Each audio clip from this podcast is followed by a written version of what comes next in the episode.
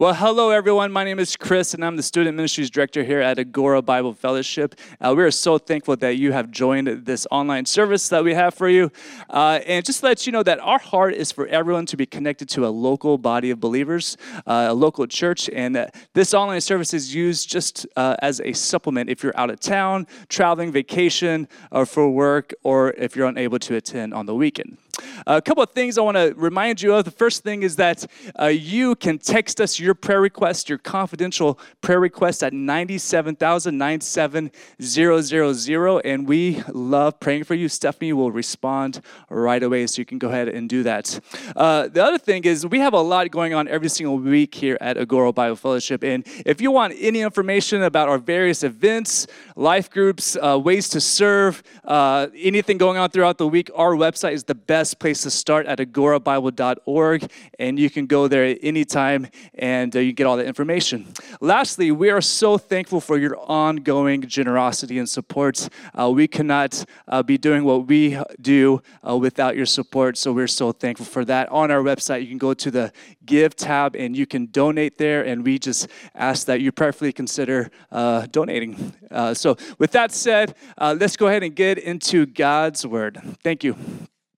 Well, thank you, Chris, and thank you for joining us online. So good to be together each week and spending time and uh, uh, getting into God's Word. And hopefully, this time is a blessing. We really uh, give thought and preparation to just having this prepared uh, for you specifically online to be uh, blessed by a time in the Word together. And so, I want to invite you to turn with me. We're in 1 Corinthians chapter 7. It's hard to believe we're already uh, 10, week, 10 uh, weeks into this series. Uh, chapter 7, you might remember uh, last week I had entitled the message The Talk. And the reason I called it The Talk is because it was outlining God's design and God's plan for sex within uh, marriage. And it's kind of the, the talk that we uh, not necessarily look forward to having with our, our kids.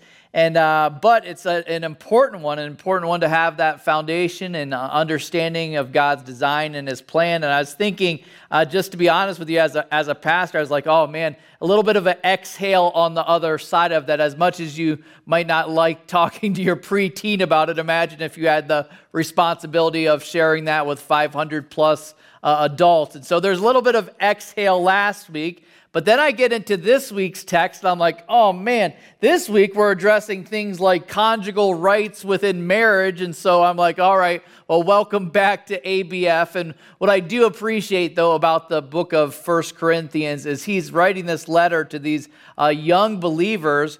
And he's not speaking in vague generalities, but instead he's addressing like real life topics, stuff that they're dealing with, stuff, uh, it's not just a, a general ideas and principles, but stuff that they're walking through on a day to day basis. And so hopefully you're receiving the text the same way that I do with real uh, practical application. In this uh, particular week, we learn as we're working through the text, we learn that the Corinthians, during this time apart from Paul, actually wrote him a letter with questions to be answered. And so this week we're starting to see some of that unfold of what the questions were, how Paul addresses them, and speaks to definitely uh, real life situations, probably more, most specifically under the umbrella this week of just clarifying what marriage was supposed to look like, what singleness is supposed to look like, what part of the church each play. And so, looking forward to breaking this down today. Definitely uh, super practical. Let me just pray before we work through the text. Lord Jesus, we thank you again for this time, this time to be in your word and be together even online. And uh, just spending time uh, just working through uh, the book that you've left us with, your words, your direction, your instruction for us, God. I pray that we'd be open to input in this topic that we wouldn't have it all figured out, that we'd be open to maybe some correction in our thinking, some adjustments to be made in our marriages, some rethinking of singleness, God. I, I just ask that you'd teach us, that you'd shape us into your likeness more because of spending time in your word today. We pray this in Jesus Christ's name. Amen. All right, well, we're going to start right here in chapter 7, verse 1. It says, Now concerning the matters about which you wrote, then in quotes, it is good for a man not to have sexual relations with a woman. Verse 2 But because of the temptation to sexual immorality, each man should have his own wife, and each woman her own husband. All right, we'll stop there just for a moment. As I already uh, had mentioned, they're writing with questions to Paul, and you can tell what the question is by what's in quotations there in those couple of verses. You see it uh, right out of the gates. It is good for a man not to have sexual relations with a woman.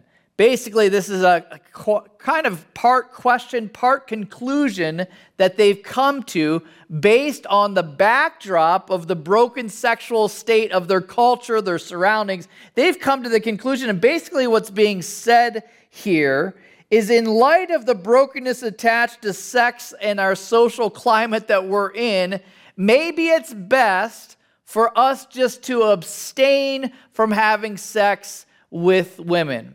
Basically, in response, the, uh, the knee jerk reaction is saying, man, if it causes so much pain and destruction, has so much potential for harm, maybe it's better just for us to step away and not partake.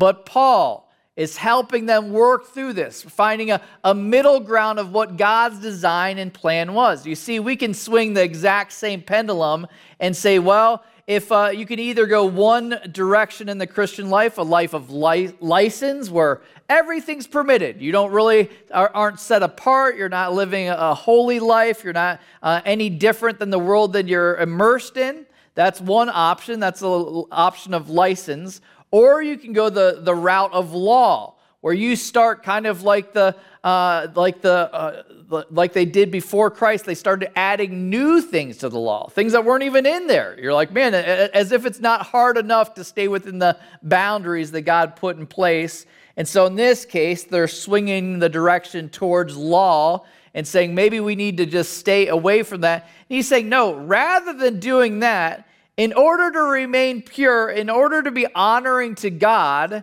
he's basically following the, the words of Beyonce put a ring on it. This idea that, hey, all I'm asking you to do is instead of the alternative to sleeping around, is just have your own spouse. For men to choose a wife, for a wife to choose a husband. He's saying that, that that's the solution, not to just completely abstain from it, but use it within the context in which it was designed.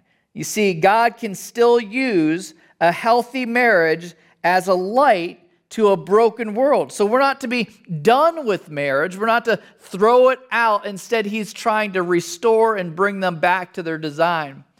I was reading a, a, bit this week, a little background on the state of marriage at that time and period, and it was uh, really in disarray. A lot of confusion about marriage. Their culture impacted that fairly traumatically. Reading a little bit from uh, MacArthur on the subject, he was explaining one of the things that was a huge factor was that in Roman culture at that time, about one third of adults were slaves. So one third, 33% of the culture of that time were slaves. And here is the unique thing about slaves is they were not allowed to marry because they were considered property. They had no rights, they had no privileges. And so it was kind of a, a confusing thing for one third of the population because they couldn't marry. And the reason they couldn't marry is because a slave owner, if they had married, had the option and freedom to sell one of them at any given time and really break up that union. So, kind of uh, one sin rippled into impacting God's design and his structure for marriage. But a master did have a discretion that he would allow a male and a female to kind of operate under the umbrella of marriage. And they actually called them tent companions. Basically, they would live in a marriage like scenario underneath the same tent. Basically, here is Paul's recognizing and realizing that he's writing to some that would be in a tent relationship. So he's saying to that person, he's not specifying anything different for them as he is for anybody in the other types of marriage. He's saying an important thing is choosing one spouse and staying together. making the most out of a broken environment. Isn't that so much of what the Christian life is doing? It's trying to navigate a world that's fallen and, and flawed and, and marred and saying, hey, we're going to make the most out of it. And here, the important word is commitment choosing one spouse, a husband and a wife, for a lo- lifetime. Another type of, of marriage that was popular of that day is after one year of living together outside of a marriage, they had something that was called usus, U S U S, which basically was this idea that you were considered after that amount of time to be married. It's kind of like present day, what we'd call common law. So people that had been living together long enough, they're like, well, those are people are considered married because of that. So he's speaking to that group. He's saying, if you, it doesn't matter what brought you here, what got you here, is to remain in that commitment. A third group of uh, how marriage, or third group of uh, marriages is called coemptio in manum, which is kind of an interesting term and expression, which actually means present day means marriage by sale. So that was the idea that they had the option in that time period for a man to come to a father with a, a, dowry, a dollar amount. That's not necessarily dowry, more in that time of exchange of, uh, of a goats or, or cattle uh, in exchange sheep, saying, I'll give you this many sheep or this many goats in exchange for your daughter's hand in marriage. I think that idea sounds great, having two daughters of my own. Now, I'm just teasing, but this idea was basically they would go back and forth in a little bit of negotiating and say, Oh, I need two more uh, sheep, and then it's a done deal. And that was the exchange, and that's how they came to the uh, solution of how someone would be married. Kind of a, a scary reality if you think about it, but the same thing he's saying, he's putting all of these people underneath the same umbrella and saying, choosing one husband, one wife for a lifetime. The fourth type of marriage, I found this interesting.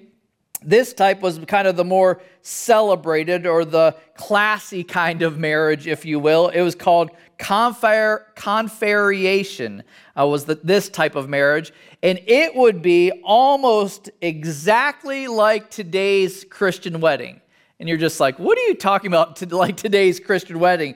Basically, the Christian weddings that you're familiar with present day are based off of a pagan Roman marriage. Basically, our present day wedding ceremonies, they're not based off of Hebrew custom in the Old Testament. If you remember any type of study, they had their weddings that were a seven day event. They had an engagement, betrothal period, very different from what we enact today. Basically, what happened is the Roman Catholic Church simply picked up the standard Roman ceremony and, and uh, adopted it for present day. And when the Reformation came, they chose not to touch it or alter it. It had become a tradition, and pretty much it stood all the way to present day. Basically, this idea of two families coming together for a, for a ceremony. They picked a, a matron or uh, a maid of honor. They had a best man. That's where we got that idea that they would have to kind of validate the, the promises. They would share vows with each other. Uh, they would have prayers offered up for the, the new relationship. In that time period, it was prayers to Jupiter and Juno. Obviously, we've embraced that, uh, redirected that towards Jesus Christ. They had a wedding bouquet. The bride wore a veil over her face that would be removed at the point of uh, commitment. They even had the exchange of rings, keeping the wedding ring on the exact same finger that we still use it today. I found that interesting, even celebrating with a wedding cake at the conclusion. So, lots of things that we have that parallel from that. But here's the idea, and part of the reason why I talk through that is because what Paul is saying to this confused, misdirected group that's coming from all different places, he's saying, I want to bring you back to God's design. I'm not trying to confront the, the different ways of what brought you there. Doesn't matter where, what your past looks like. Moving forward, we want to align with God's design is a commitment between a man and a woman for a lifetime. So that's what he chooses to point them to. It's kind of a cool thing and an invitation that we still have that stands today. Doesn't matter what background you have, whether you're married in a courthouse, whether you're married on a when you eloped, a Las Vegas wedding, what whatever, a traditional ceremony, it's still the same call. It's the call to get align ourselves with the, the, the direction and plan that God's put in place, and that is for a commitment. It really comes back to that, the vows that were made. And so there's not permission, there's not room to live with each other outside of marriage. There's not if you're doing going any other route than God's plan of a commitment promises for a lifetime, then you're outside of his design. Some people say, well, doesn't God just accept me as I am? Yes, He accepts us as we are, but He loves us too much to leave us where we're at. He wants us to align with His design because He knows what's best. I know this is a a touchy and sensitive topic for some, and just know that I'm more than happy to work with couples to align yourself with God's plan and God's design to get it within the parameters that He has in place. So always feel the freedom to reach out if you want to have conversations about this further. Continue in the text as he outlines what marriage is to look like. Verse 3 says, The husband should give to his wife her conjugal rights and likewise the wife to her husband. For the wife does not have authority over her own body, but her husband does. Likewise, the husband does not have authority over his own body, but the wife does. Do not deprive one another, except perhaps by agreement for a limited time, that you may devote yourselves to prayer, but then come together again, so that Satan may not tempt you because of your lack of self control. All right, let's pause here. Now, I want you to imagine just for a moment you're sitting, put, put yourself in my shoes for a mo- moment. You're sitting in my office, you're reading through this, te- this text. My question is how would you explain this section to you? How would you explain this section to you? honestly, there's some very unpopular uh, ideas that are packed into the, this little section of Scripture. This idea that we don't mention conjugal rights when we're trying to get our spouse in the mood. It's not a, a topic that we necessarily want to bring up, this idea that there's an expectation, but that's the reality. We resist the idea that there's authority, that someone else has authority over my body. We shout in our as a culture my body my choice. We don't like to discuss the reality that within the context of marriage marriage has certain obligations and expectations. We like to push that idea away. What paul is saying is was very controversial in that day as well I find it interesting. What would have been more controversial than anything in that day and age wasn't the idea of being having to submit to someone else, was what he actually starts this section with. The husband should give to his wife conjugal rights. The fact that he says that your body as a husband is not your own, that it belongs to your wife. You see, in that day and age, women were not held in high regard so, some of the people that would push back and see, like, hey, Paul just had outlined uh, parameters that kind of adjusted for the culture, it couldn't be any farther from the truth. He's calling them to something radically different than what they were familiar with a life of submission, a life of turning over my rights to my spouse, a right of, of elevating their needs above my own.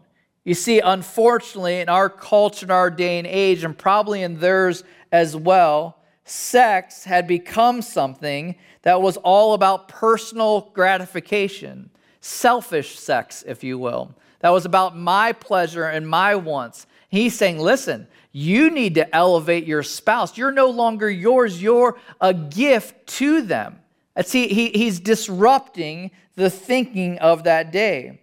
Unfortunately, uh, with it, even within marriage, Sex is often used as a, as a, a means of negotiation or a, a, means to get back. You know, if, if you've done something wrong, then no sex for you. If, they're, if you're wanting to get something, that you use it as a negotiating, like a chip that could, would be exchanged. That's so far from God's design. Instead, he's saying, don't withhold, don't deprive your spouse, is the word that he uses here. But if you think about it, What's he actually talking about? Sometimes we get so defensive and you're like, wait a second, what is he asking us not to deprive them from? You are, we are referring to something that's designed for our pleasure and for our enjoyment. It's something, it's a, a gift from God. There's a, a reason that the Song of Solomon spent so much time celebrating the physical parts of marriage find it interesting when I talk to a new couple and you maybe are asking them about when what their plans are for future kids, if that's part of their conversations. And a lot of times they'll they'll use the expression they'll say, "Well, we're working on it." As if they're they're having to carry in groceries from the car. It's not something that's a, a miserable thing that God's actually outlined and called us to partake in. He's saying, This is a gift that I've given you, and I want you to share it. I don't want you to be stingy with it within the context of marriage. Sex is intended to be enjoyed. Was reading this uh, week, or listening actually this week. there was a University of Chicago, a sociologist by the name of Edward Laumann. He did extensive research on what brings the most satisfying sex uh, or what brings a person the most satisfying sex life. It's interesting because to us it might not be a surprise, but to his audience, the conclusion after much study was that the most satisfying sex actually happens within the context of a marriage between a man and a woman. It's like it was like all of a sudden this uh, like aha moment, just shocking for the reader but what Scripture has taught us and God's plan and His design is that's what He's set up. Think about it. A lot of times people are like, well, I don't necessarily feel like uh, I want to have sex because I don't feel connected with my spouse. I, I feel like we're at odds.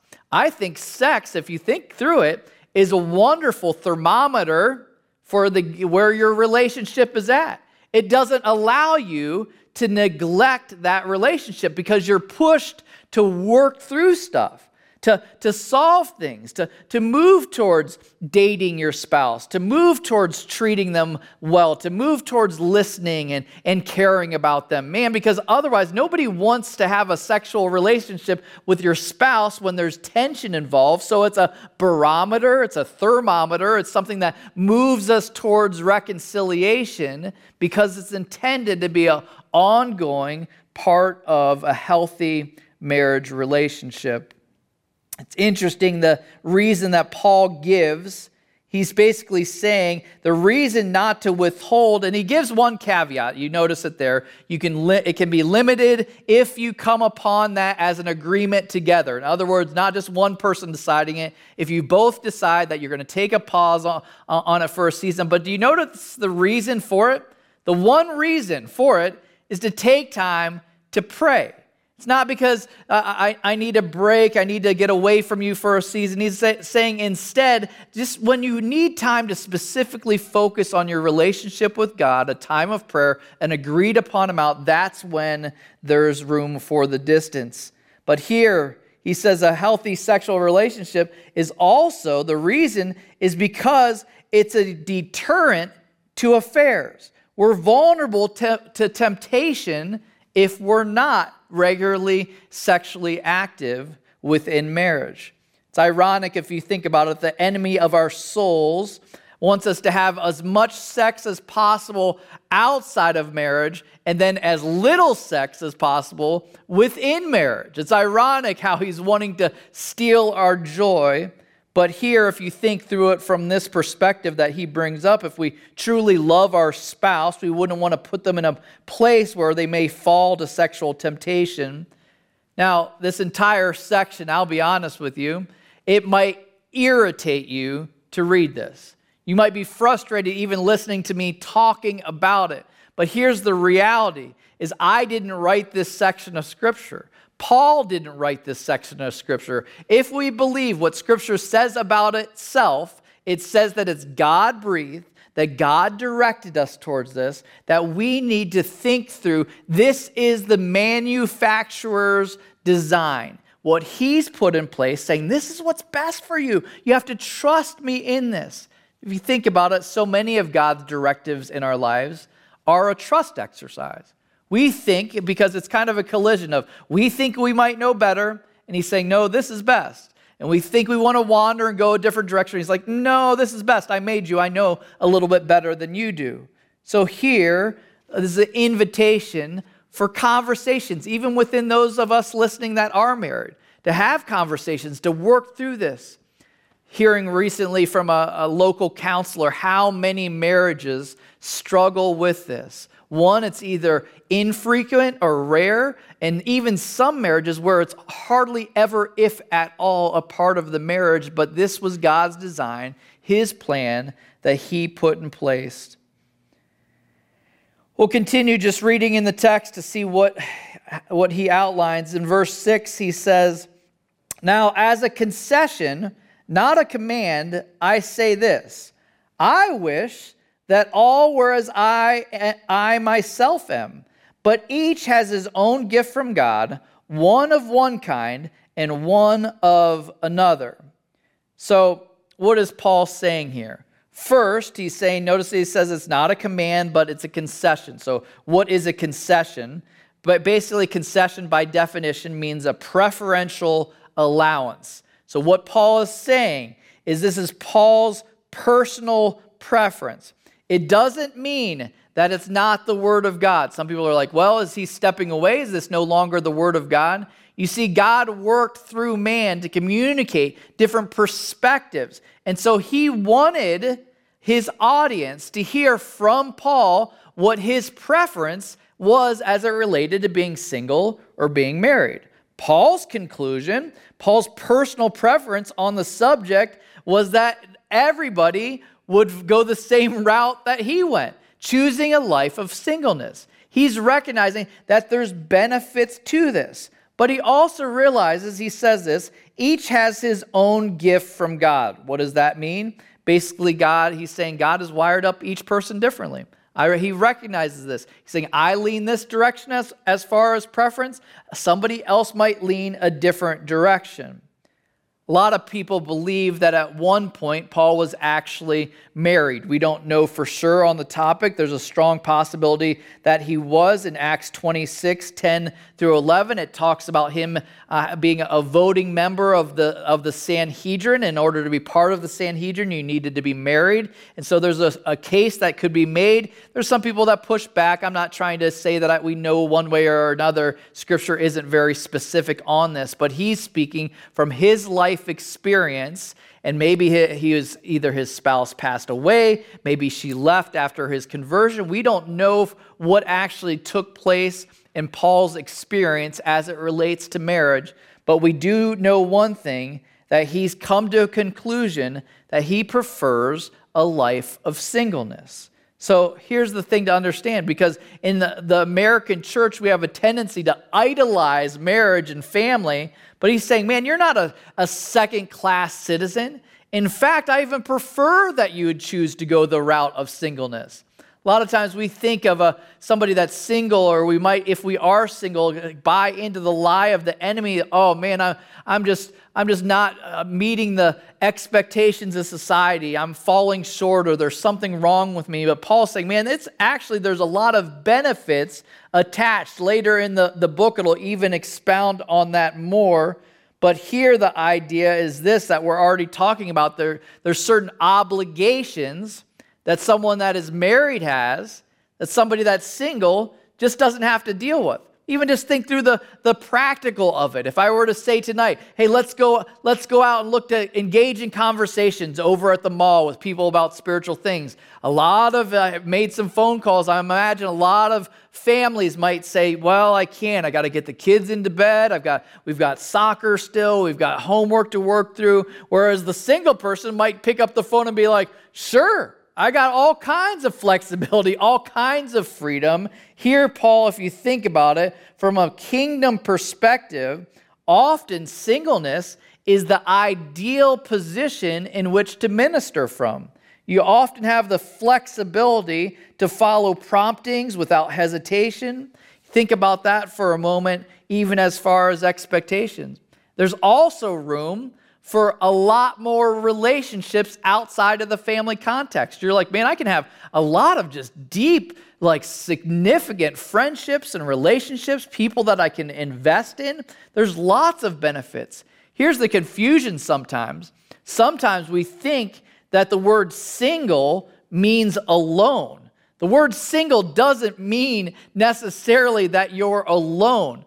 I like this picture of this meme that I saw this week, some of the misunderstanding. This lady that believes that she needed to make some friends. And so, uh, obviously, in her knitting class, she made some of her own friends. I don't think that that's what it's talking about. But somebody that's single, this idea, this picture of being alone, man, you have room for all kinds of in depth, significant relationships if you choose to invest in people. So, other benefits, and we'll get a chance to talk about this more, other benefits I would suggest is also being single can be an accelerator for this idea if we're trying to grow in our intimacy with Jesus Christ. And a lot of room, a lot of margin to spend time developing that relationship, being in the Word, being in prayer, and leaning into some of the benefits of being single. And definitely, anyone would make the case that it's way better to be single than married to the wrong person tell you how many times over the years in ministry my heart has broken for somebody that clearly has made a, a, rough choice as far as a life partner, and you're just like, man, I am so sorry. That's such a difficult situation that you're in because of the choice. And so it's not something, obviously, that you want to rush into. It's something that you prayerfully consider, that you really deeply seek God's direction, and don't just choose to go that route because the tide of the culture points you that way. Here, Paul is suggesting that here, singleness is another option that's not a bad one. Continuing the last two couple verses here says to the unmarried and the widows i say that it is good for them to remain single as i am but if they cannot exercise self-control they should marry for it is better to marry than to burn with passion. I think it's funny his perspective here. First off, I, I like the uh, point that he makes. He says, it's good for them to remain single. In other words, stay put where you're at. The single person or the person that's, that's lost somebody. Basically, here's the idea that I lean towards as he's calling them to remain where they're at is you lose the benefits of singleness if you spend all of your singleness in an anxious pursuit to get out of it. Do you follow what I mean? If you're constantly thinking, man, if if you're consumed with this thought, oh, if I could just get married, then my life would start. Then there'd be so many good things to come. Man, oh, if I was just if I just had a family, if I just had this and you end up wasting all of those years or time of singleness that had tons of great options and benefits, as we've already discussed some of them, man, he's saying it's better for you just to remain where you're at, to, to live in the moment, is the picture that I have as receiving this, to, to, to seize the day. To, to not live in the what if or someday kind of thinking, but instead remain where you're at be trust that God's in control, trust that He's doing what He wants to do in your life. And there's amazing things, whether you're married or single. It's interesting because it seems like Paul has a pretty rotten view of marriage here if he sees the only benefit of it to meet your uncontrolled urges. What is he saying there? He's saying, hey, if you can't control your lust and your passion, then it's probably better for you to just go ahead and get married. But here's the thing is he's weighted, if you if you think about it, the, the weight of the amount of conversation that's about marriage within Scripture based on the, how much is talked about singleness, this is a very short window that's giving hope and speaking to the person that's single. And much more of marriage is directed, uh, or much more, uh, I'm sorry, much more of Scripture is directed about marriage. There's lots of benefits to marriage. I liked a, a, list that I came upon this past week that just outlined a six benefits. I just want to touch on those since we spent some time talking about benefits of being single.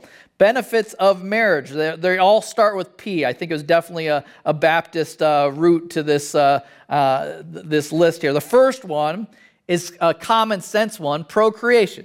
Obviously, within marriage, if sex is to be intended only within marriage, if we weren't to have marriage, you wouldn't have any new people. We'd be one generation from extinction. So procreation's the obvious one. We've already alluded to the second one is the idea of pleasure. It's intended to, to be within the context of marriage, something that is pleasurable. Uh, in uh, Proverbs 5 talks about the pleasure found within the marriage bed.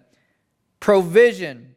Wife is described as a helpmate, or the, for the wife to be seen as the weaker vessel, and for the husband to be a support and provider, both of which is a, a good thing. It can be seen as a provision from God, as a, a support. With my wife in her uh, current recovery from her knee surgery, man, I, am seeing with a one, uh, my one-legged wife, what how much she normally does in a day, and having to pick up some of the the slack of what she normally does. You start to realize, man, she's a huge provision and a huge help and blessing to our family. So procreation, pleasure, provision, partner there's many examples of this that you can point to, just the benefits of having somebody that you're doing life with, a, a close friend. I've seen over the years, Adrian and I just get just tighter and tighter, just have, have so many shared experiences together. Picture is the fifth word. Picture, Ephesians 5, describes how marriage is a picture of Christ and his church. 6 1, purity, as is mentioned in this section of Scripture, helps keep us from fornication. So, basically leaving room for both. That as he described in the last section, he says, hey, some are called towards marriage, some are called towards singleness. There's benefits, there's cases that could be made for both of them, but for us to stay again within the parameters that God has set. Think about what he's already touched on. First off, he said, listen, if you're in confusion about whether or not I can partake in sex or not, what does he tell him? He says, No, the one way that you can partake is if you choose a husband. If you're, if you're a woman choosing a husband to be with for a lifetime, if you're a woman choosing a, a, a husband to be with, basically allowing them to say, if you want th- that experience, then you're going to need to make a commitment for a lifetime. Within that commitment, understanding that there's some obligations, as he talked about, even within sex, within marriage, that there are expectations, that it's not just about me and my wants and my pleasures, but about elevating the other one. And the cool thing that you see when you actually get that right to some degree is actually you receive so much more from it when you have that mentality going into it. And then, lastly, here in this last section, is some of the benefits of singleness that God can use that. Paul's even saying, I've chosen that and actually prefer it. If the Apostle Paul, that impacted so many people's lives, that were such a huge part of God using him to build his church, if he's come to that conclusion, there's got to be something that we can receive from that. Obviously, a lot of stuff to uncover in this section of scripture. It picks up uh, next week, even with more in this conversation. So we'll uh, dive back in next week. But hopefully, a few things for us to think through, to wrestle through, to seek God on, and to not conclude that I know better than God on some of these subjects, to be submissive to Him, even in topics that we might disagree. Let me pray as we wrap up. Lord Jesus, we thank you so much for this time in your word, for a chance to see what plan you've put in place, even when it may collide so directly with the plan that our culture suggests. And I thank you that you have our best interest in mind. I pray that we'd see scripture from that mindset, that we'd embrace things. Maybe there's some conversations that need to be happening within some of the marriages within our church. Maybe there's some conversations that need to uh, be brought up. Maybe for the single person, this is the encouragement that they needed to have to, to make choices to, to live in the moment, not just living in the potential of a different future, but to fully seize what God's laid before them today. God, thank you for your mercy. Thank you for your grace. Thank you for, again, this chance to be in your word. In Jesus Christ's name I pray. Amen.